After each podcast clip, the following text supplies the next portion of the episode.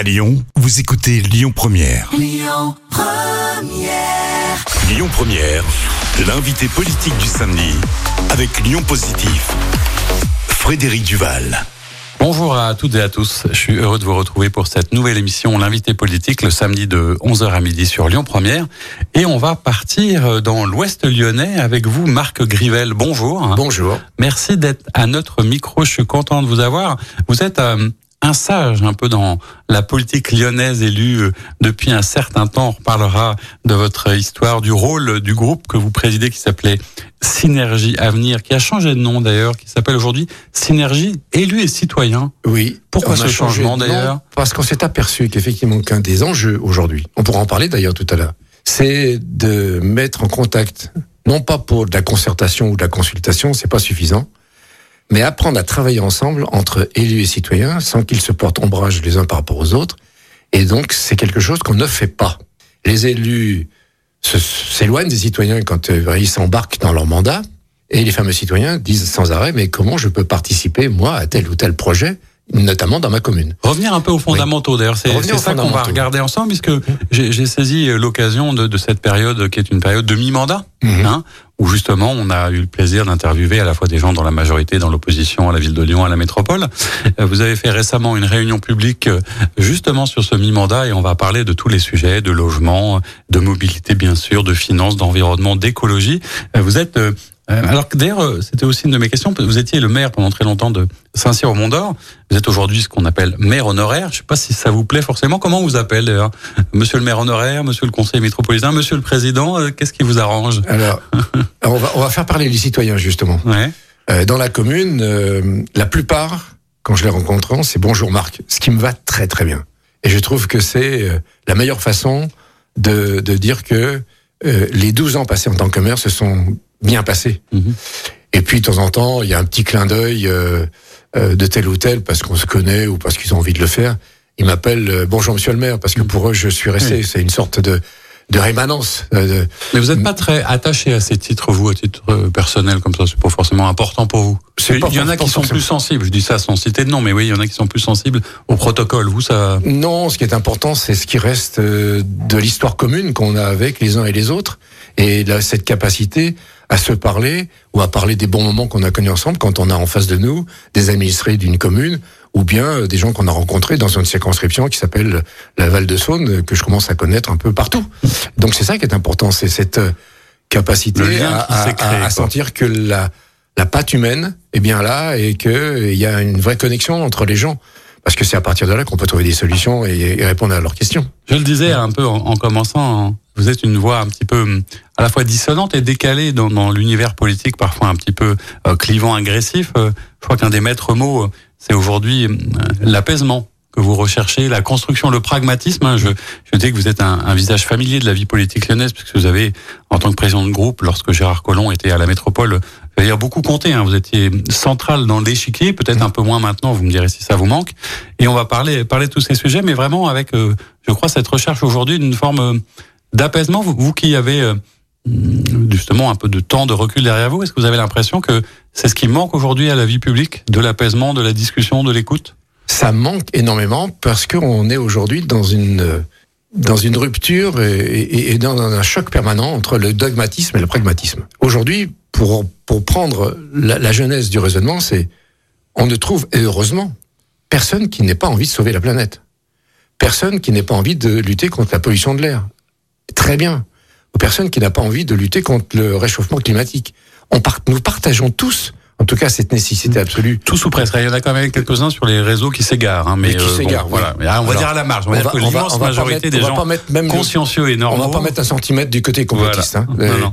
euh, que je comprends pas du tout d'ailleurs et que je je bannis complètement. Euh, donc à partir du moment où on est dans ces grands objectifs qui s'imposent de toute façon, l'avantage de ça, c'est qu'on peut réfléchir et parler intergénérationnel. Ceux qui aujourd'hui prennent des mandats, portent des responsabilités, ils vont les exercer pendant des décennies. Euh, pour les jeunes générations, la nôtre, que vous appelez les sages, heureusement, au moins on a ça. Euh, on va encore avoir une certaine action, mais le temps va passer aussi. Et donc la transmission est, est, est- en jeu.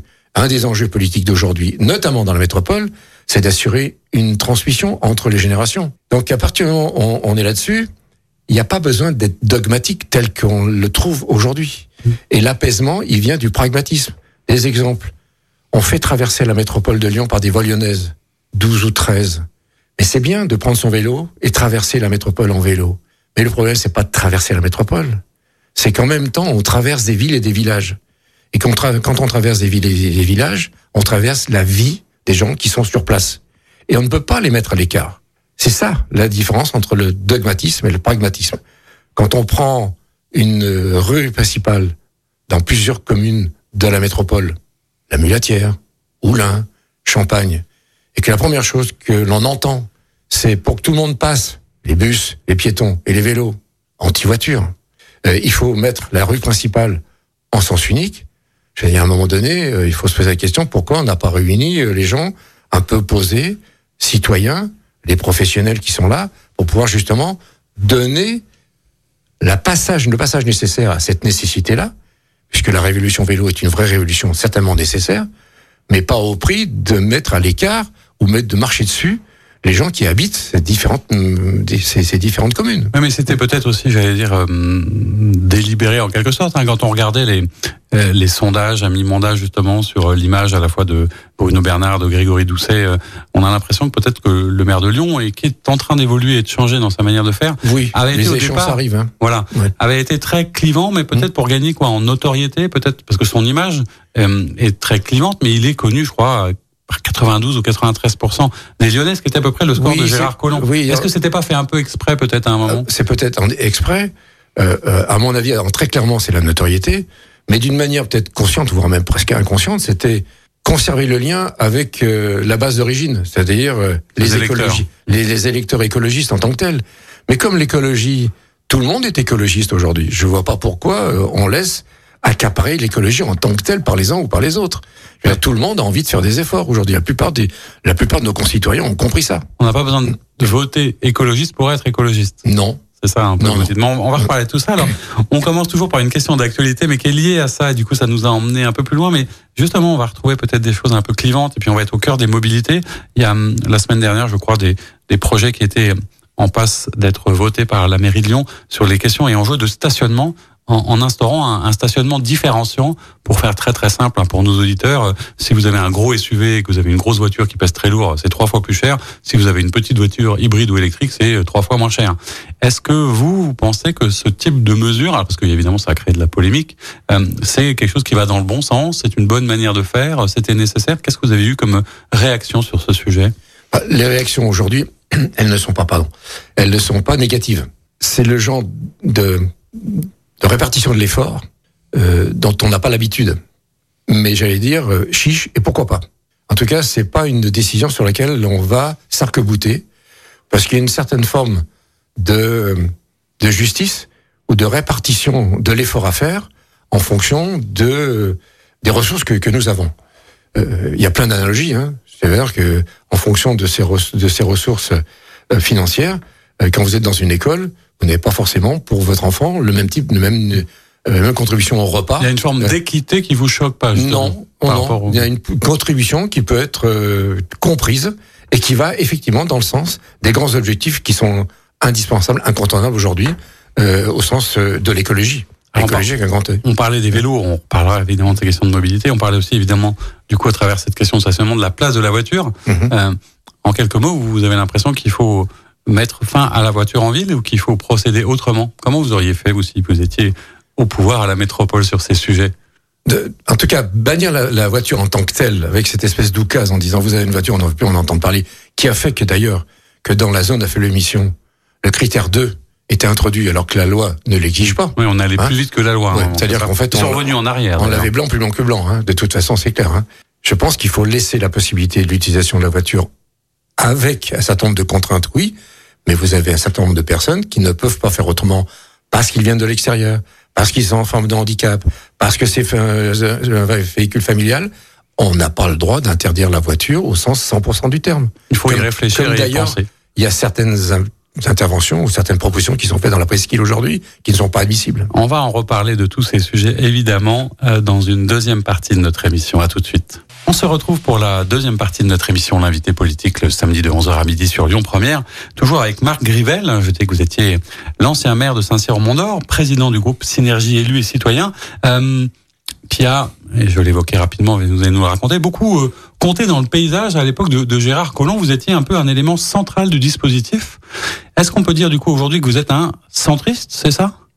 Je sais que ça vous fait hurler, hein, je le fais exprès, mais. Oui, oui, oui. mais euh, dans le micro, je vais pas hurler. Non. Donc, mais effectivement, euh, de prendre nos positions, euh, notre opposition, nous essayons de rentrer sur les dossiers, de travailler les dossiers, de travailler sur le fond et d'apporter une contribution, s'il le faut, centrale, en fonction des points de vue des uns et des autres, pour emporter une décision par rapport à la majorité actuelle. Maintenant, le terme centriste, je l'écarte parce qu'il est, il a tellement véhiculé de, de, de mots, une sémantique. euh, Ils sont ici, ils sont ailleurs, ils savent pas où ils sont, ils sont mous, peu etc. ventre mou, Ventre mou. pas trop. Euh, les dredons de la politique, non. Donc, euh, je préfère Donc écarter. une position centrale. Position centrale que d'ailleurs on a eue de, de 2017 à 2020 en étant euh, dans l'équipe de David Kimmelfeld, président de la métropole, quand il a pris euh, les rênes de la Ouais, métropole vous avez de nombreux élus dans le groupe, euh, membres du bureau, etc. Il y en avait que- 17. Est-ce que cette position centrale, je l'évoquais rapidement en vous présentant, est-ce qu'elle vous manque un petit peu? Aujourd'hui, vous avez un groupe, certes, donc dans l'opposition, on a bien compris, hein, vous êtes clairement dans l'opposition à la majorité actuelle la Clairement dans ça, c'est tout à clair. fait. mais avec une position un peu moins centrale. Est-ce que c'est quelque chose qui vous manque ou euh, le fait de la sagesse qu'on évoquait, etc., euh, vous fait penser bah, qu'il y a des cycles, que c'est comme ça, que c'est pas plus grave dans un sens que dans l'autre? Comment vous vivez euh, ces évolutions dans, dans le positionnement par rapport à l'échiquier? Ça nous manque, ça nous manque d'autant moins. C'est-à-dire qu'on passe pas des soirées à se dire mais qu'est-ce qu'on peut faire pour retrouver notre position centrale? Euh, C'est c'est ça du temps perdu. Ça nous manque d'autant moins que nous venons avec une vraie légitimité du terrain et du quotidien et la légitimité des élus municipaux. Vous remarquerez d'ailleurs que dans le groupe Synergie élus citoyens, chaque membre, chaque élu métropolitain a un lien avec son conseil municipal. Soit parce qu'il en est maire, soit parce qu'il en est adjoint, soit parce qu'il est élu municipal. Donc pour nous, ça fait notre force. Et que ça, effectivement, c'est important. Je préfère dire ça à la place d'un central qui serait un peu vidé de son sens, parce que c'est vrai que ça a été l'apport nécessaire d'un événement que vous avez connu, qui est qu'à partir du moment où les maires décident quelque chose, et nous en faisons partie, on a pu constituer valablement un collectif des maires qui a un peu secoué la métropole euh, en mois de septembre 2021. Oui, parce qu'au début, ouais. pour rappeler à nos auditeurs, mais c'est vrai que de nombreux élus qui sont venus nous en parler nous le disaient, Mm. il y avait sans doute euh, soit un manque d'écoute, soit un manque de considération, soit un manque de respect, enfin plein de choses qui fait que les maires ne se sont pas sentis du tout entendus, voire même écartés de cette métropole qui est une structure un peu hybride pour laquelle vous avez Oui, peut-être des envies de changer aujourd'hui, oui, non oui, oui, tout à fait. D'abord, ils ont été écartés par la mise en place de la loi. Pour la première fois, la loi MAPTAM, dite euh, modernisation des métropoles, Voilà, Voulu par Gérard Collomb. voulue hein. par Gérard Collomb. C'est pour ça que nous nous sommes euh, séparés d'une manière euh, un peu euh, un peu brutale quand même, parce qu'on n'a pas réussi à s'entendre là-dessus sur le retour sur cette loi. Euh, ceci étant, euh, effectivement, la majorité qui a pris les rênes en juillet 2020 était très loin du terrain, très loin de, comprendre ce qui passe dans les communes. Alors, un, la loi MAPTAM a fait qu'il n'y a plus que 22 maires sur 59 au conseil métropolitain. Quid pour les autres qui sont isolés, qui n'ont plus d'informations, sauf si on veut bien leur en parler? On fait, en tout cas, le groupe Synergie a une très belle animation des maires de la circonscription, puisqu'on prépare avec eux ceux qui ne sont pas, le, qui siègent pas, toutes les commissions permanentes, tous les conseils métropolitains. Je crois que c'est un management qui est important. Donc les maires se sont sentis à l'écart, d'autant plus qu'on a eu un président, il y a quand même des phrases cultes qu'il faut sortir de temps en temps. Un président qui a dit euh, Ah ben oui, vous avez des investissements communaux, mais à partir de maintenant, euh, moi j'ai des investissements métropolitains, c'est mon affaire, les investissements communaux, c'est votre affaire. On peut pas euh, faire autre chose que de se sentir éloigné et se sentir un peu ignoré, quoi. Donc ça a débuté là-dessus. Ça, ça va Il y a bien. un retour, Ouais, il y a on a l'impression que le président euh, Bruno Bernard a mis un peu hum, peut-être d'eau dans son vin, ou plus de lion, Bah, s'est- plus à l'écoute C'est une, c'est une autre image. Le président a accepté de sortir et de venir euh, pied, faire le piéton euh, dans les dans les communes, quoi. Au- au- au- Au-delà de, de ces questions qui sont à, à la fois un peu complexes d'un point de vue institutionnel, mais globalement sur le système de la métropole. Hein, Mhm. On avait euh, reçu il y a quelque temps euh, Gilbert Luc de Vinaz.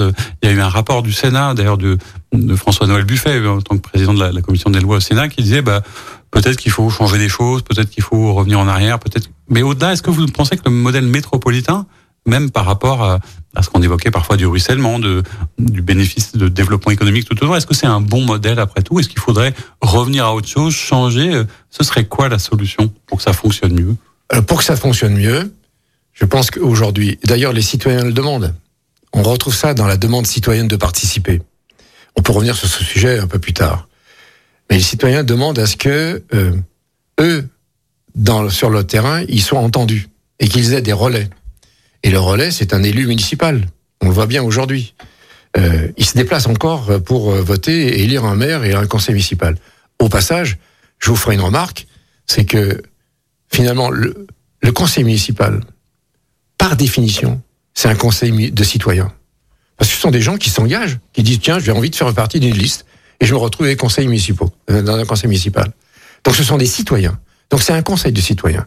Et ces citoyens-là ont besoin d'avoir un relais à l'étage du dessus quand on prend les grandes décisions qui les concernent en termes d'application des, contenus- des politiques publiques. Le logement, les mobilités et, les déplacements de toute nature.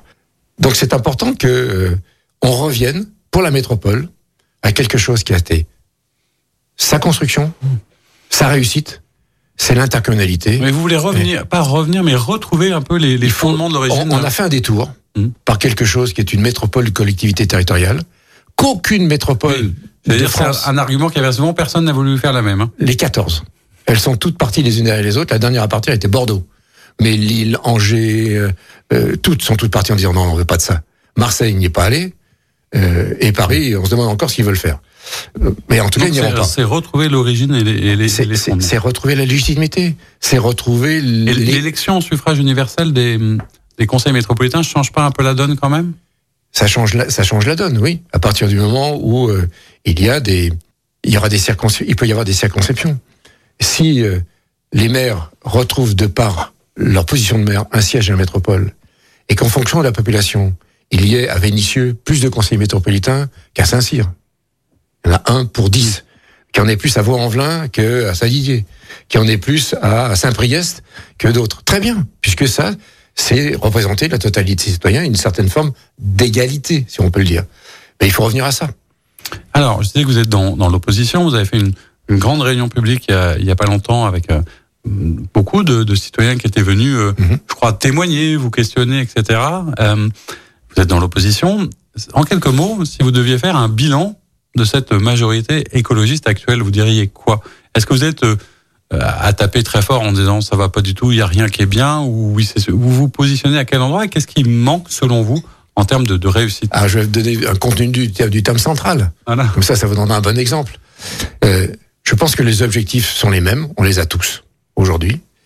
Je pense que euh, il faut écouter et faire la place à l'arrivée des nouvelles générations qui euh, veulent des modes de déplacement différents, mais pas au prix de euh, sacrifier, euh, encore une fois, des communes, des vies de village, euh, des l'avenir de certains professionnels qui sont euh, des artisans, qui sont des restaurateurs, qui sont des commerçants, et que aujourd'hui euh, il faut changer ça. Et là où le, le problème se pose, c'est que il nous faut un autre état d'esprit et une autre façon de faire, une autre façon de répondre au pourquoi, une autre façon de répondre au comment. C'est la méthode qui va qui n'est qui n'est pas bonne. Euh, passons encore une fois du dogmatisme au pragmatisme et écoutons. Quand on est sur Champagne, par exemple, au lieu de dire l'avenue d'Alençon, on la met en, en, en sens unique, comme ça, en arrivant dans une rue publique qui était houleuse, avec plusieurs centaines de personnes, et ça s'est mal passé, évidemment. On pouvait très bien, avec un certain nombre de personnes qui pouvaient représenter des collectifs de toute nature, essayer de trouver une ou deux décisions. la méthode, la façon de La faire qui, oui, qui bien vous sûr. un peu parce que Bien sûr. sur sur le fond euh, euh, d'essayer de je vais dire ramener euh, euh, la ville de Lyon et donc au-delà la, la métropole à un horizon euh, ville décarbonée 2030. On sait très bien qu'il y a des problématiques, vous l'évoquez, hein, Mhm. de pollution, de déplacement, qu'il faut faire un certain nombre de choses. Mais ça peut pas se faire comme ça ou ça peut se faire un peu comme ça. Quand on regarde, vous évoquiez les commerçants et c'est vrai que ce sont souvent eux qui sont en première ligne. Sur la question par exemple de la piétonisation de la presqu'île, il y a eu des réunions de présentation, il y a eu des réactions très vives avec notamment euh, cette fameuse fin de circulation dans la rue Grenette. Mhm. Euh, Qu'est-ce qu'il aurait fallu faire? Qu'est-ce que vous auriez fait de différent, vous? En tout cas, dès le départ, c'était pas d'arriver avec euh, des propositions euh, pratiquement ficelées, pour pas dire autre chose, qui consiste à dire la concertation, ça, ça consiste à vous convaincre que c'est la bonne solution. Euh, c'est ça, le- la méthode n'est pas là. La concertation, c'est les grands objectifs, les objectifs sont ceux-là. On a besoin de jouer sur la qualité de l'air. On a besoin de mieux répartir l'espace naturel entre les vélos, les piétons, les bus, etc. Euh, il y a un certain nombre de possibilités. Voilà le montagne des possibilités. Parlons-en. Qu'est-ce qui peut se dégager comme solution possible? Et on aura certainement une autre façon de répartir l'espace, par exemple sur la rue Grenette.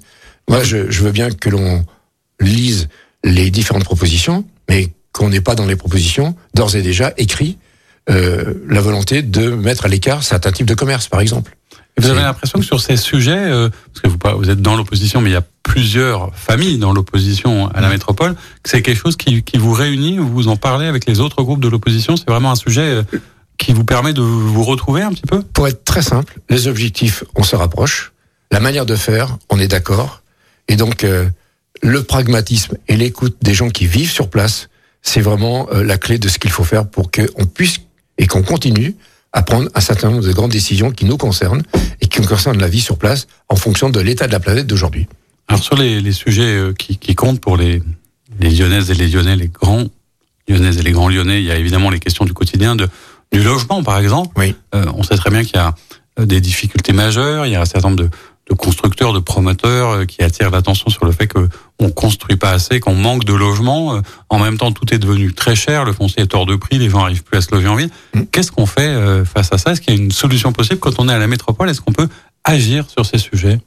Quand on est à métropole, oui, c'est-à-dire que il y a un certain nombre de clés. Euh, la recherche de foncier pour passer les accords avec la métropole, la recherche de friches pour, pour permettre euh, des, projets de, de logement sur la métropole. D'ailleurs, c'est ce qui se fait.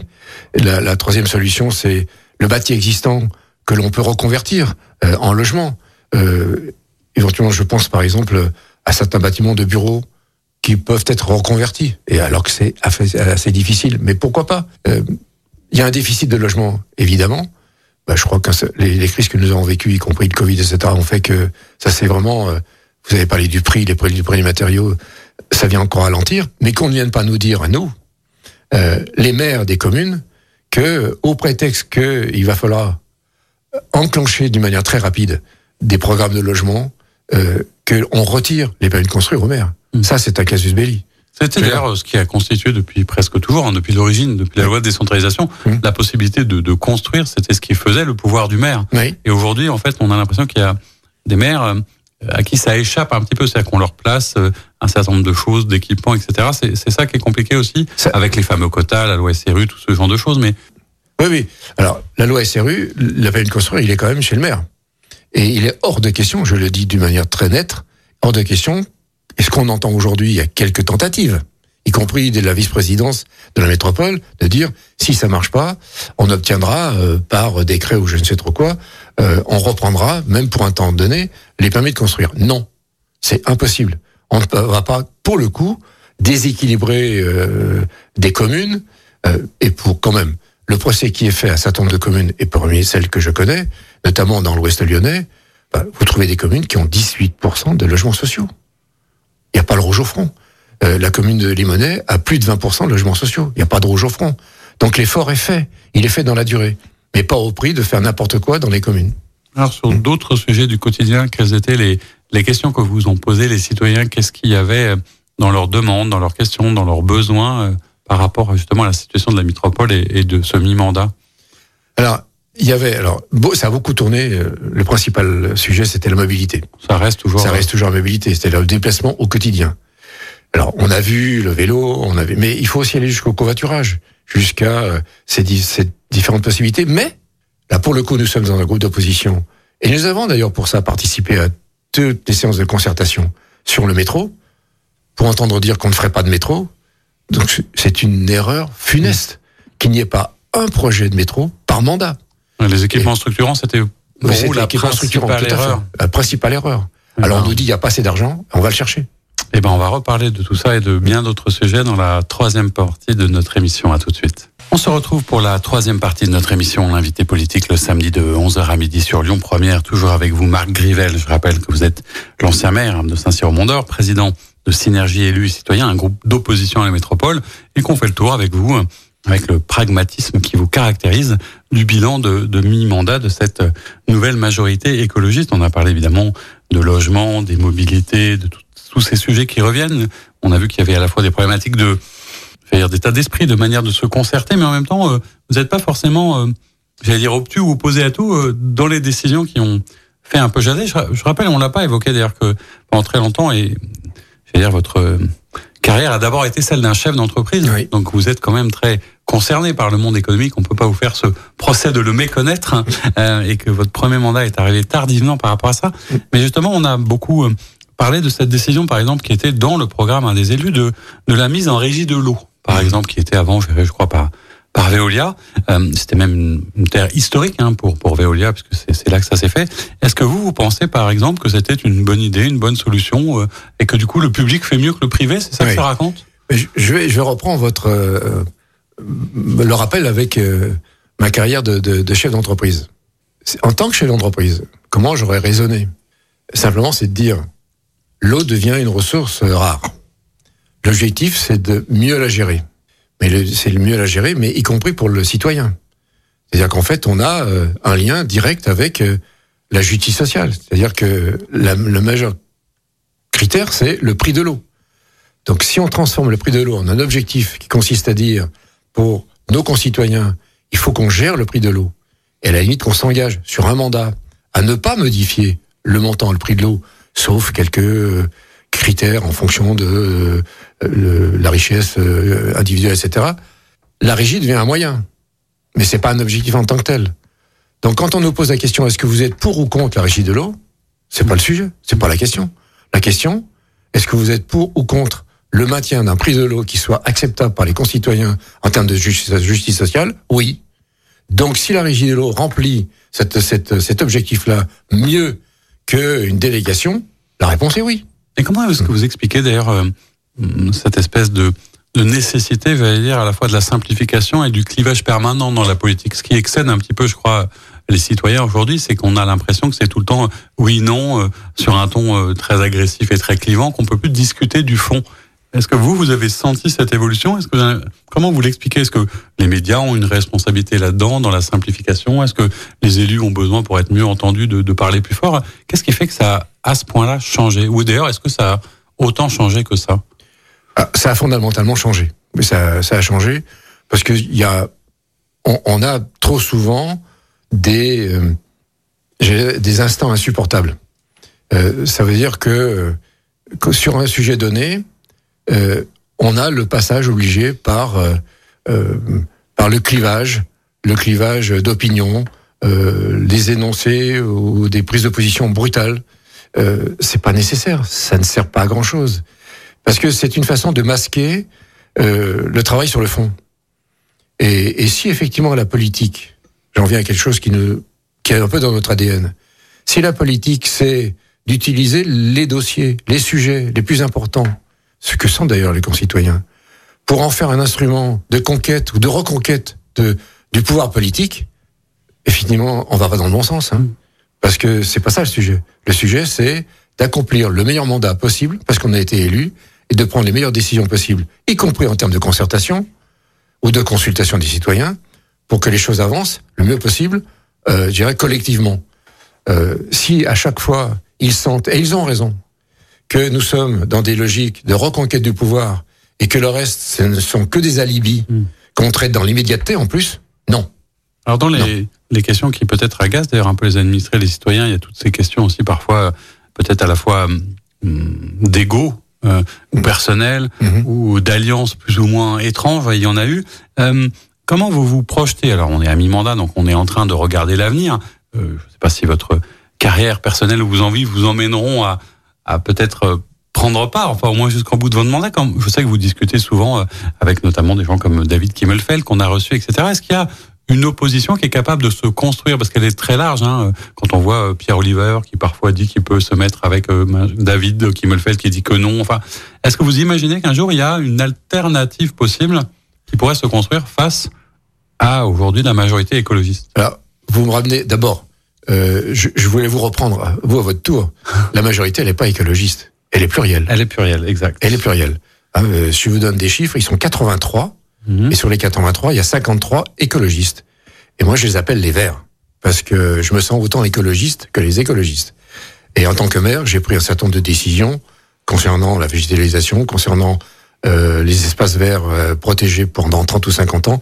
J'ai pas le rouge au front. Je suis pas un demeuré de l'écologie, comme la plupart de, de mes, de mes euh, concitoyens et, de mes collègues.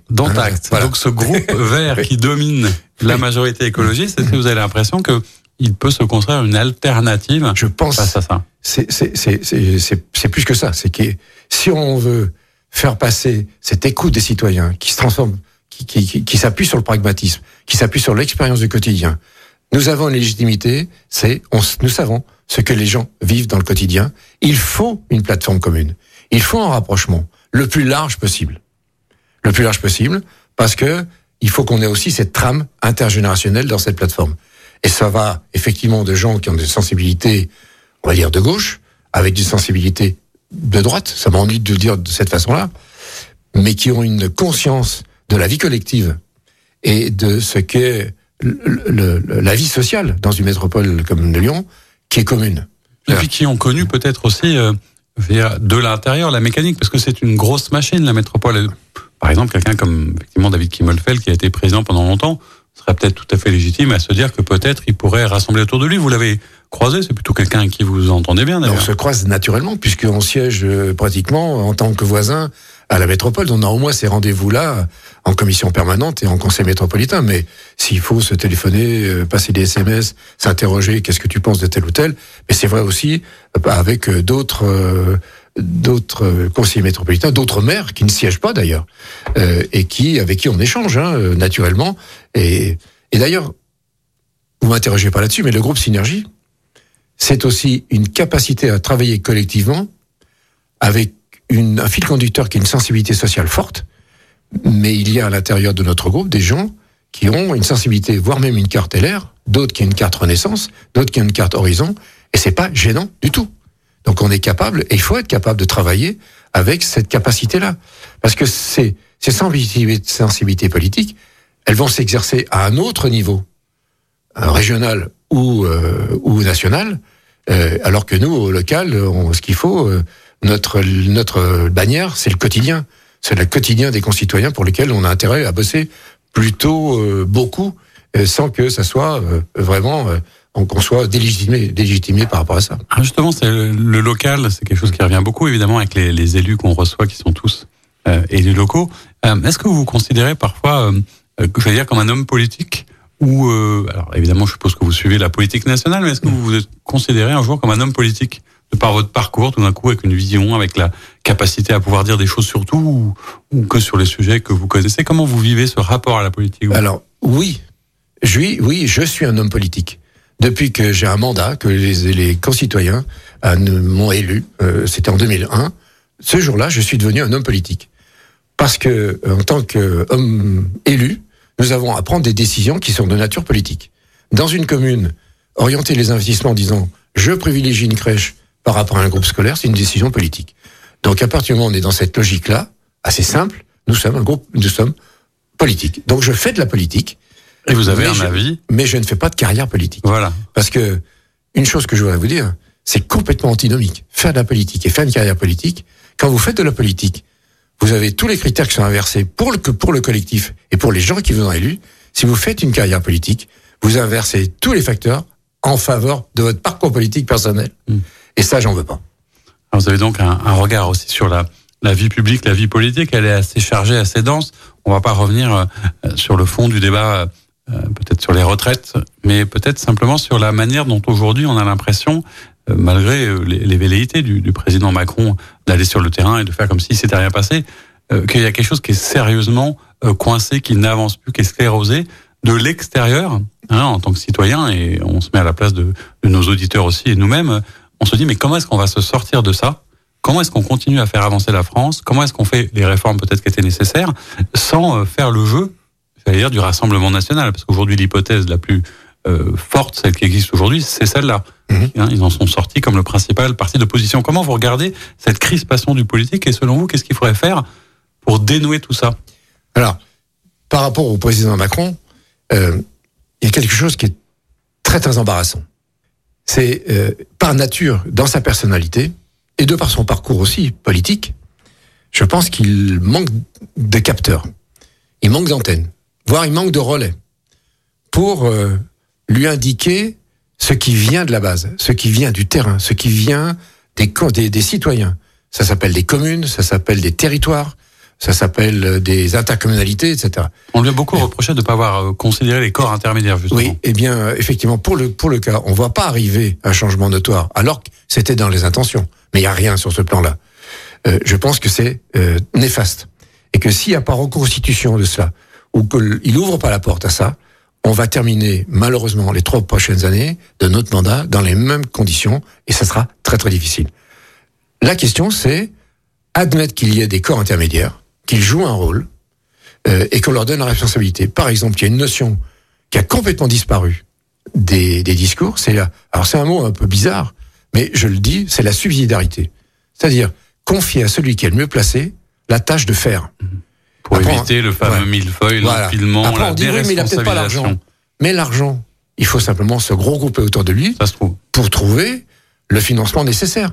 Mais si lui, c'est le mieux placé pour construire un groupe scolaire dans un territoire, même intercommunal, Mm. on lui confie. Il y a une question qui revient d'ailleurs beaucoup, moi, qui, qui circule beaucoup et qui croise beaucoup d'élus, c'est un peu la, la confiance qu'il faut qu'on fasse aux élus locaux. C'est-à-dire leur, leur Oui. faire confiance Mais et le leur sent- donner les moyens de cette Mais nous ne le confiance. sentons plus.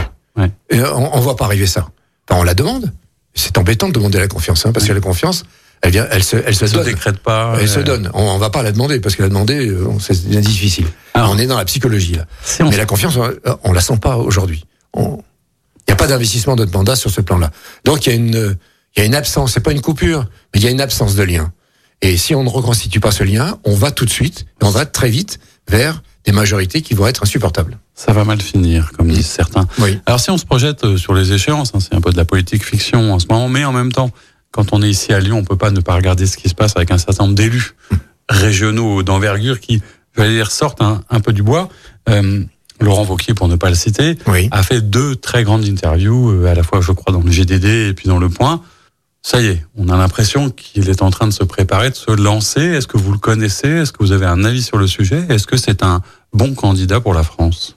Alors, il vient naturellement sur le terrain. Il est venu à Saint-Cyr, on l'a reçu, au lieu de rester un quart d'heure, il est resté trois heures. Donc on a eu le temps de faire connaissance, il est venu à plusieurs reprises. Donc Laurent Wauquiez, au sens d'un candidat avec du potentiel, avec une stature, au niveau, au-delà du régional, au niveau national, évidemment qu'il a un devenir. Et qu'il va l'exprimer, et j'allais dire, il était temps euh, qu'il s'exprime. Certains ont dit qu'il sorte du bois. Il aurait peut-être pu s'exprimer un petit peu plus d'ailleurs sur la réforme des retraites, au passage. Très bien, il y aura d'autres candidats. Chacun pourra s'exprimer et, et- et voter en fonction de, de ce qu'est sa propre, euh, son- la propre espérance qu'il peut mettre dans, dans quelqu'un.